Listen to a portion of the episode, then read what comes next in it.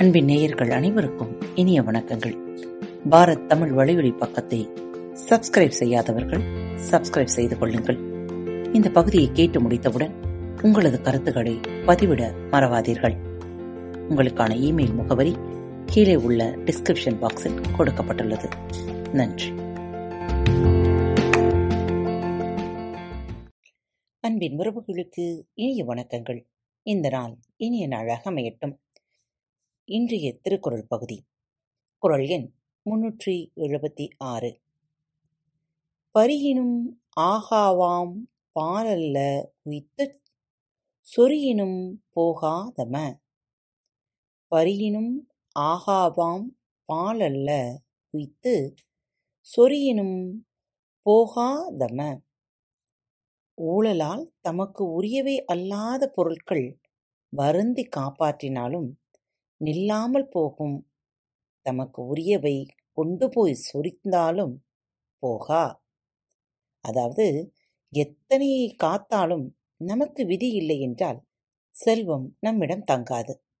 வேண்டா என்று நாமே வெளியே தள்ளினாலும் விதி இருந்தால் செல்வம் நம்மை விட்டு போகாது.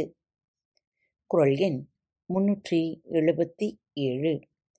வகுத்தான் வகுத்த வகையல்லார் கோடி தொகுத்தார்க்குந் துய்த்தல் அரிது வகுத்தான் வகுத்த வகையல்லார் கோடி தொகுத்தார்க்கு துய்த்தல் அரிது அதாவது ஊழ் ஏற்படுத்திய வகையால் அல்லாமல் முயன்று கோடிக்கணக்கான பொருளை சேர்த்தவருக்கும் அவற்றை நுகர முடியாது.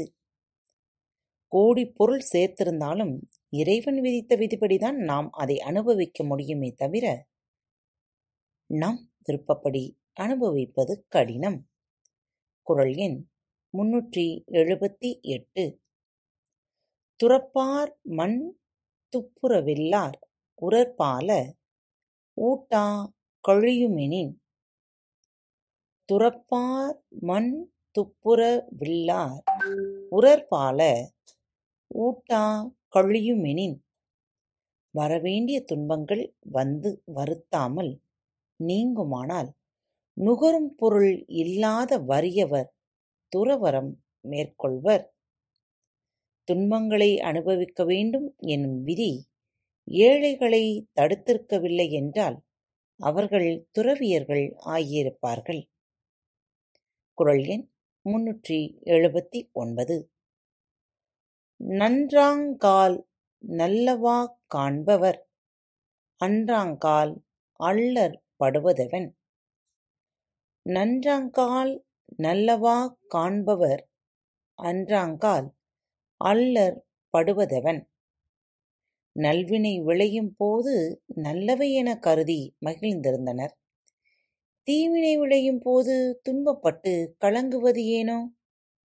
நல்லது நடக்கும்போது மட்டும் நல்லது என்று அனுபவிக்கும் நாம் தீயது நடக்கும்போது மட்டும் துன்பப்படுவது எதனால்? குரல் எண் முன்னூற்றி எண்பது.